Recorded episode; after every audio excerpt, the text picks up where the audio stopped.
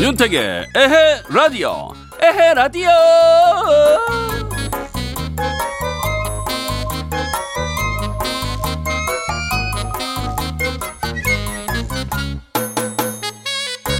여러분 그동안 잘 지내셨어요? 저 돌아왔습니다. 네, 잘 다녀왔습니다. 오랜만에 인사드릴게요. 안녕하세요. DJ 택디 윤택입니다.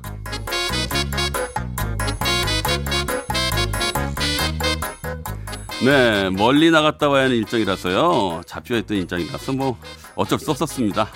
자, 올해 자리를 비우게 됐었는데요. 그동안 집 봐주신 김한석 씨, 절친이죠. 고맙고요. 아, 우리 해라디오 가정 여러분들께도 넙죽 엎드려서 감사의 말씀 전합니다. 나갔다 오면 누구나 이런 생각 들잖아요. 아, 역시 집이 편하구나. 네, 이 맛입니다. Home sweet home. 1월 20일 월요일 윤택의 에헤라디오 출발하겠습니다. 출발!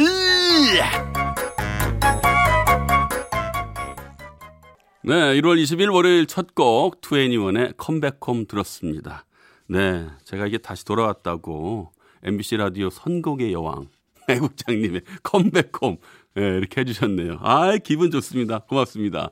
많은 분들이요 또 반갑다고 문자 보내주셨어요. 고마워요. 7454님, 뭐야, 뭐야. 이제야 나타나고 미워할 거야. 몰라, 몰라, 몰라, 몰라, 몰라. 5750님, 오예, 돌아오셨군요. 겁나 보잡하슈. 예, 아유, 고맙슈. 김지연님, 택디, 드디어 돌아오신 건가요?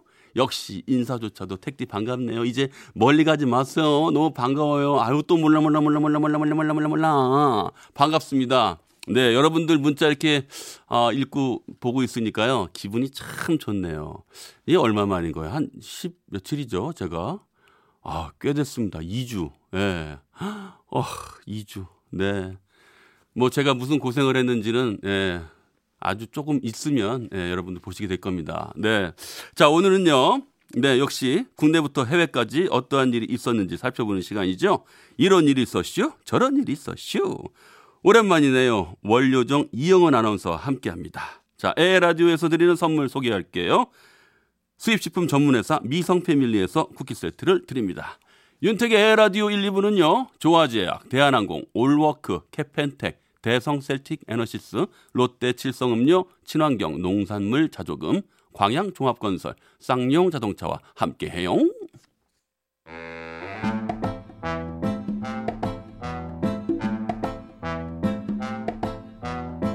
윤태기와 영원이의 그런 일이 있었슈. 이런 일도 있었슈.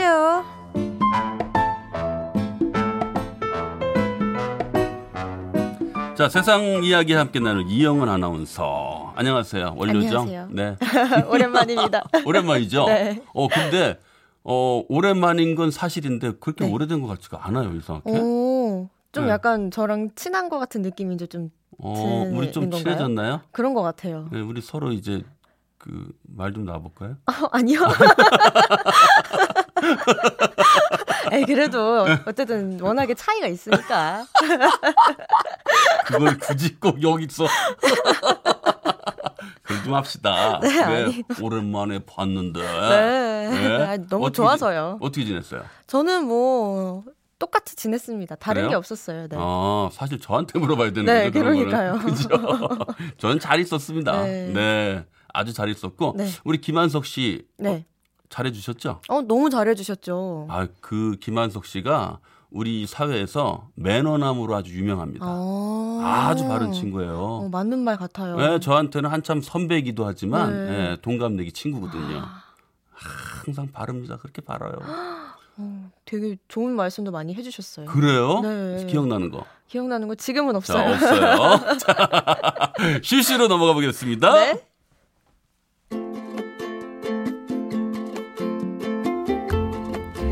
국내부터 해외까지 이런저런 소식과 각종 생활 정보들을 함께 알아보는 시간. 오늘의 첫 소식, 명절 인터넷 사기 이야기로 시작해 볼게요. 어이구야. 네, 최근 중고거래 사이트에서 백화점 상품권을 판다고 속여 4억 6천여만 원을 가로챈 일에 이어서 워터파크 입장권을 양도한다는 거짓말로 피해자 100여 명에게서 2,800여만 원을 챙긴 사례까지 설 명절을 앞두고 인터넷 사기가 늘고 있다고 합니다. 와, 띠얼렁렁이네 이거. 음. 아 명절에 명절에 선물을 하거나 여행 가는 일이 많잖아요. 네. 아니 근데 이걸 와서 사기를 아 나 정말 저 어떤 수법입니까? 네. 명절 선물이나 승차권을 판매한다고 속이거나 아이고. 명절 인사, 택배 조회를 가장한 문자 스미싱, 어이구. 가짜 쇼핑몰까지 수법도 다양하다고 해요. 아 정말 진짜 가지가지네요 정말 진짜 어떻게 사람들의 마음을 이렇게 후벼 팔까요? 그러니까요. 아. 노린 거죠. 자 그렇다면은 사기를 피할 수 있는 방법이 좀 있을까요? 네. 인터넷 거래 전에는 몇 가지만 확인해도 사기를 피할 수 있다고 하는데요. 네. 우선 가격이 지나치게 저렴하거나 음흠. 실제 물건 사진을 보여주지 않는다면 의심해봐야 하고요. 그렇죠 그렇죠. 또 진짜와 비슷하게 만든 가짜 안전거래 사이트도 많기 때문에 안전거래라고 마음을 놓아선 안 된다고 해요. 이야 이렇게까지요? 네. 안전거래가 아주 비슷하게 음, 네. 그러면 좀 더 정확하게 확인할 수 있는 방법은요? 그건요. 네. 경찰청 사이버캅 앱이 도움이 될 수 있습니다. 오호. 판매자의 정보를 입력하면 사기 피해 신고 이력이 뜨는 것은 물론 네. 안전거래 사이트가 진짜인지 가짜인지도 확인할 수 있다고 하니까요. 음흠. 조금 귀찮더라도 한 번만 더 의심하고 신경 쓰면 피해를 막을 수 있습니다. 아 그렇군요. 인터넷 거래인 만큼 귀찮더라도 좀 더 세심하게 체크를 해봐야 할 것 같습니다. 네. 여러분 잊지 마세요. 한 번 더 체크하는 거요. 자 다음 소식이요. 네, 다음은 고속도로 휴게소와 관련된 소식 들려드릴게요. 오호. 윤택 씨는 휴게소에 들리면 뭘 가장 좀 많이 드세요? 어 뭐 먹기 전에 일단 좀 불부터 꺼야죠. 어떤 불이요? 네 화장실 가서 많이 막히잖아요. 네 무조건 화장실을 먼저 들린 어. 다음에 그리고 어 뭘 하나 먹어야겠죠. 그렇죠. 예전에 저는 무조건 우동을 먹었었어요. 어. 아우 이 쫀득쫀득한 면, 면발과 어. 뜨끈한 국물. 음. 아우 요게 그렇게 전 매력적이었거든요. 전 수제 어묵이요. 수제 어묵. 아우 갑자기 먹고 좋죠. 고추 뭐- 들어간 걸로. 아, 약간 매콤한 걸로. 아 매콤한 거 매콤한 거더 좋아해요. 네. 야 갑자기 그 휴게소에 있는 음식들이 쭈르르 갑자기 떠오릅니다. 아, 네. 또 이렇게 민족 대이동이 이뤄지는 명절 기간 동안에 네. 휴게소 편의점에서 가장 잘 팔리는 품목을 분석한 결과 아이고 이거 궁금하네요. 하행선에서는 스낵이, 어허. 상행선에서는 커피가 각각 전체 상품 매출 1위를 차지했다고 합니다. 이야 하행선 스낵, 상행선 커피 왜 그럴까요? 네. 고향으로 내려가는 하행선에선 장거리 운전으로 차에서 머무르는 동안 지루함과 출출함을 달래기 위해서 씹을 수 있는 주전부리를 많이 찾는 반면에 그렇죠. 집으로 돌아가는 상행선에선 커피가 전체 매출의 5분의 1을 차지했고요. 이어서 연휴 기간 동안 쌓인 피로와 숙취를 해소해 줄 수 있는 에너지 음료, 비타민 음료, 숙취 해소 음료 등이 뒤를 이었다고 해요. 그렇죠. 아무래도 이제 돌아가는 길에는 그죠? 어 졸음 방지해야 되니까요. 그쵸. 네, 좀 오래 씹을 수 있는 뭐 껌이라든가 여러분들 참고하십시오. 그리고 네. 졸음을 없애는 것에는요, 이 턱 관절 운동이 가장 좋답니다. 오. 그래서 실제로요, 제가 옛날에 들어봤던 기사 중에 그 지하철 운행하시는 네네. 기사님들 있잖아요. 네. 네, 거기는 뭐 사람들이 없고 네. 그냥 터널만 지나가니까 음, 맞아요, 졸음이 맞아요. 많대요. 아. 그래서 껌을 항상 구비해 놓는다 하더라고요. 아. 네, 여러분들 참고하십시오. 네. 자, 노래 한 곡 듣겠습니다. 에이핑크의 일도 없어 듣겠습니다.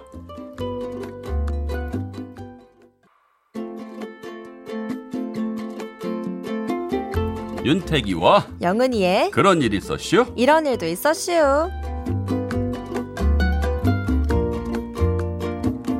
자, 이번에는 어떤 소식이 또 준비되어 있습니까? 네, 서울 명동 이야기로 시작해 볼게요. 명동. 네. 명동은 오래된 주요 상권 중 하나로 그만큼 많은 사람들이 오가고 외국인 관광객들도 꼭 한번 들리는 명소이기도 하잖아요. 그렇죠. 윤택 씨는 명동 관련된 추억 있으세요? 명동에요. 제가 한참 아주 인기가 최고점이었을 때가 어, 네, 있었어요. 네. 옛날에. 네. 근데 한 번에 그 한 번은 그 의류 매장을 우리 동료들 몇 명이랑 갔는데 사람들이 정말 와 그때 잊지 못할 정도로 어마어마하게 오. 몰아닥친 거예요. 윤택 씨한테요? 아, 우리 이제 몇 명 같이 있으니까 어. 어. 시너지가 좀 있었죠. 네. 그래서 그 매장에서 샷다를 이렇게 내려줬어요. 우와. 인기란 게 이런 거구나. 아 정말 양말 사가지고 나왔거든요. 스포츠 의류 매장이었는데 와 그때 어. 너무 놀랐어요. 어. 그러니까 창문에 이렇게 기대신 분들이 많아서 유리창이 깨질 수 있다고 앞에 이렇게 사람들이 다 보이긴 합니다만은 아, 네. 와 진짜 너무 놀랐었죠. 그런 적도 있었어요. 네. 그런데 명동 왜요? 네, 명동은 전 세계에서 임대료가 가장 비싼 10대 상권 중 하나이기도 한데요. 오. 지난해 서울 명동만 유일하게 임대료가 하락했다고 합니다. 아니 그 전에 명동이 전 세계에서 임대료가 가장 비싼 10대 상권이라니요. 네. 어 이거는 정말 어 놀랍기도 하고 자랑스럽기도 하네요. 네.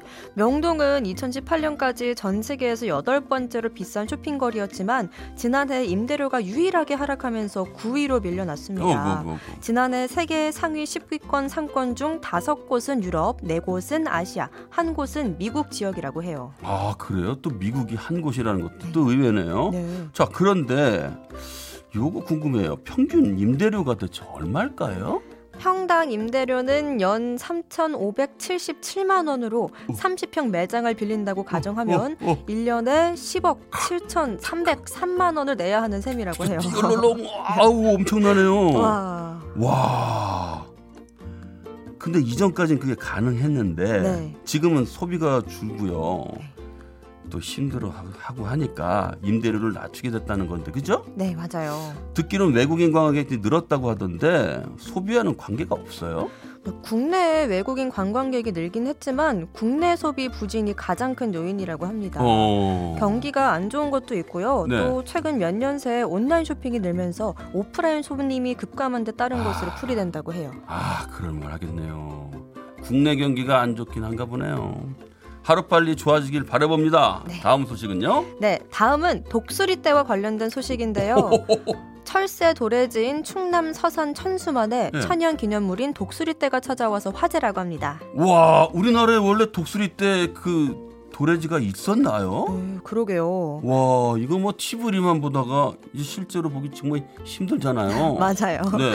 몽골에서 서식하는 독수리는 겨울을 나기 위해서 한반도까지 3,000km의 거리를 오. 날아오는데요.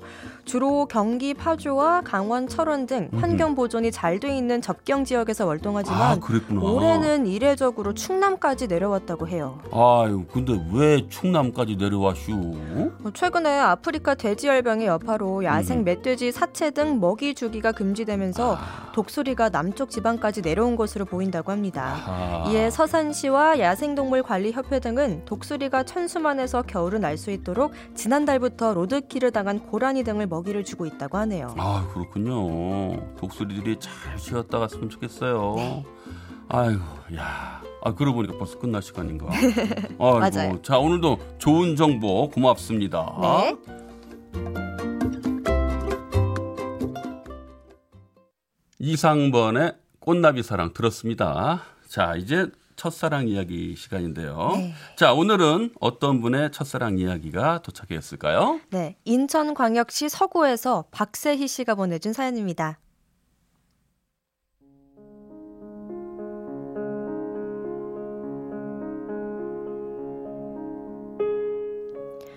때는 고등학교에 입학하던 즈음 당시 전 집과 너무 먼 학교에 배정이 되어 학교까지 버스로 40분씩이나 오가야 했는데요. 아침잠이 많던 전 그날도 늦잠을 잤고 아 이놈의 지지배야 너 안 일어날 거야? 아이 너몇 시인데 아직까지 누워 있는 거야? 아 빨리 나와 학교 안 갈 거야? 아이 진짜 쟤 누구 닮았어 그래 진짜 아이 몰라면 빨리 일어나 엄마의 호통을 뒤로 한 채 허겁지겁 버스 정류장으로 향했습니다. 정류장에 도착해서야 정신없이 온 매무새를 다듬고 있는데 한 남학생이 내 옆에 섰습니다. 힐끗 쳐다보니 나와 같은 교복을 입었더라고요.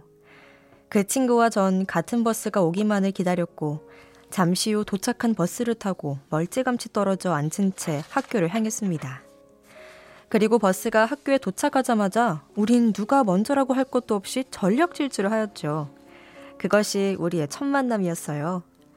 하얀 얼굴에 귀엽게 생긴 외모의 남학생인지라 그날 이후 그 학생은 제 머릿속에 각인이 되었고 이후에도 등교를 할 때마다 종종 같은 버스를 타곤 했어요.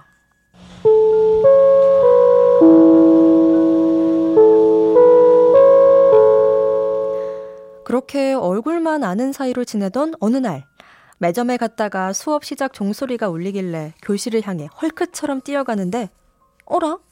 그 친구가 맞은편에서 걸어오는 게 아니겠어요? 그 친구도 날 알아봤는지 눈이 동그래져서 보는데 저는 창피함에 얼굴을 가리고 교실로 쏙 들어가 버렸습니다. 나중에 알고 보니 그 아이는 1학년 2반, 나는 1학년 4반. 바로 옆옆반 학생이었더라고요. 그 이후로도 우린 종종 복도에서도 마주치고 등하교 버스를 탈 때에도 마주쳤지만 새침하게 인사는 나누지 않았습니다. 그렇게 3개월 정도 흘렀을까요?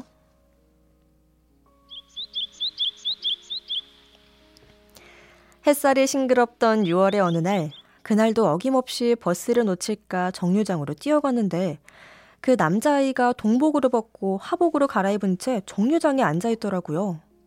안 그래도 하얀 아이가 하복을 입으니 더 하얘 보였고, 저는 그 모습에 눈을 뗄 수가 없었어요. 하지만 마음과는 달리 버스가 도착하자마자 저는 맨 뒷좌석으로 가 앉았습니다. 그런데 평소 앞자리에 앉던 그 남자아이가 뒤쪽으로 오더니 제 옆옆 자리에 앉더라고요. 그리곤 가방에서 음료수 캔을 꺼내더니 이거 마실래? 어? 어? 우리 맨날 같은 버스 탔는데 인사하고 지내자. 어, 어, 그래. 잘 마실게. 고마워. 그렇게 3개월 만에 첫 인사를 나눈 우린 기다렸다는 듯 친구가 되었고 어느새 매일 아침 문자를 주고받는 사이가 되었습니다. 나, 나 5분 늦어. 먼저 가. 기다릴게. 같이 가자. 매일 아침 버스 정류장으로 뛰어가면 하얀 얼굴로 날 반갑게 맞아주던 그 아이 때문에 학교 가는 길이 참 즐거웠습니다. 야, 너 임마, 너, 너, 너, 저, 부모님께 저 야자한다고, 너 밖에서 놀러 간다고 그 얘기가 들려, 응? 아주 다킹만 해봐, 너 아주 그냥. 종내 끝. 내일 보자. 1학년 2학기에 접어들면서 야간 자율학습을 시작했는데요. 다행히 그 친구도 함께 시작해서 우린 야자가 끝나는 밤에도 함께 귀가를 했습니다. 그날도 같이 길을 걷고 있는데 세희야, 우리가 알게 된 지 얼마나 됐지? 음, 3월 입학식 때 처음 봤으니까 벌써 8개월이나 됐다. 야, 그때 우린 지각할까봐 엄청 뛰었는데 기억나? 당연하지. 여자애가 달리기도 참 잘한다 생각했었어. 아, 야, 그래놓고 마주칠 때마다 인사도 안 하고. 그래서 내가 말 걸었잖아. 맞아. 그래서 친구 됐지 우리. 세희야. 응? 너는 나를 어떻게 생각해? 어? 어? 뭐, 뭘 어떻게 생각해? 음, 나는 너를 좋아하는데. 그 순간 전 너무 떨려서 한 걸음도 움직일 수가 없었어요. 제가 걸음을 멈추자 그 아이도 발걸음을 멈추고 날 쳐다봤고 제 심장 소리는 점점 더 커져갔습니다. 나는 너 처음 봤을 때부터 좋아했어. 우리 사귀자. 어, 아, 그, 그, 그, 그 그게 그러니까 나, 나, 나 나는 아. 왜? 너는 내가 싫어? 아, 아니, 아니 그건 아니고. 그럼 너도 내가 좋은 거네. 그치? 그 아이는 싱그럽게 웃으며 절 쳐다봤고 저는 그 맑은 웃음에 고개를 끄덕일 수밖에 없었습니다. 그날부로 우린 풋풋한 고등학생 커플이 되었습니다. 야자를 마치고 집에 오는 길에는 손을 꼭 잡고 길을 걸었고 주말엔 노래방에 가서 스트레스를 풀고 오락실에 가서 게임을 하다가 배가 고프면 즉석 떡볶이집에 가서 떡볶이를 먹었어요. 그렇게 예쁜 추억을 쌓으며 우리는 영원히 매일 같이 함께 할 거라고 생각했는데요. 연인이 된 지 1년 정도 흐른 어느 날, 하늘이 무너질 것 같은 소식을 들었습니다. 바로 그 아이가 전학을 가야 한다는 거였죠. 매일같이 그것도 아침 저녁으로 만나던 남자친구가 멀리 간다는 얘기에 저는 닭똥 같은 눈물을 흘렸습니다. 그럼 그럼 그럼 우리 매일 못 보는 거야? 매일은 못 봐도 일주일에 한 번, 아니 토요일, 일요일에는 꼭 보자. 아, 나 그래도 싫어. 울지 마. 아침마다 너 깨워주고 틈틈이 문자하고 저녁에도 또 통화하고 그러면 되잖아. 응? 진짜 그럴 거지? 당연하지. 약속해. 응? 당연하지. 당연하지. 내가 약속하지. 우린 손가락을 걸고 약속을 했고 그 약속대로 매일같이 전화하고 문자를 하며 서로의 일상을 나눴습니다. 또 주말이면 만나서 예전처럼 알콩달콩 데이트를 했어요. 하지만 그 시간도 잠시 어느새 우린 고3이 되었고 공부에 전념해야 한다는 압박감에 일주일에 한 번 만나던 횟수를 한 달에 한 번으로 줄이고 그게 두 달에 한 번이 되고 언젠가부터는 매일 주고받던 안부 연락조차도 안 하게 됐습니다. 공부하느라 바빴던 우리는 누구 하나 서운해하지 않고 그 이별을 자연스럽게 받아들였던 것 같아요. 표현하진 않았지만 마음 깊은 곳엔 대학에 가면 꼭 만나야지 하는 생각을 하면서요. 하지만 대학에 가서도 그 친구에게 연락이 없길래 제가 수소문을 해봤는데요. 중국으로 유학을 갔다고 하더라고요. 그 사실이 야속하고 속상했지만 대학 생활의 저젖도 그렇게 잊고 살았던 것 같아요. 뒤돌아보면 고등학생 시절 대부분의 일상을 함께한 소중한 친구였는데 말이죠. 지금은 그 소중했던 순간들도 모두 희미해졌지만 가끔 그때를 회상하면요. 유난히 피부가 하얗고 다정했던 그 아이의 얼굴과 만약에 그때 그 아이가 전학을 가지 않았더라면 우리는 어떻게 되었을까 하는 질문이 머릿속을 맴돌곤 한답니다. 그 아이 어디선가 잘 살고 있겠죠?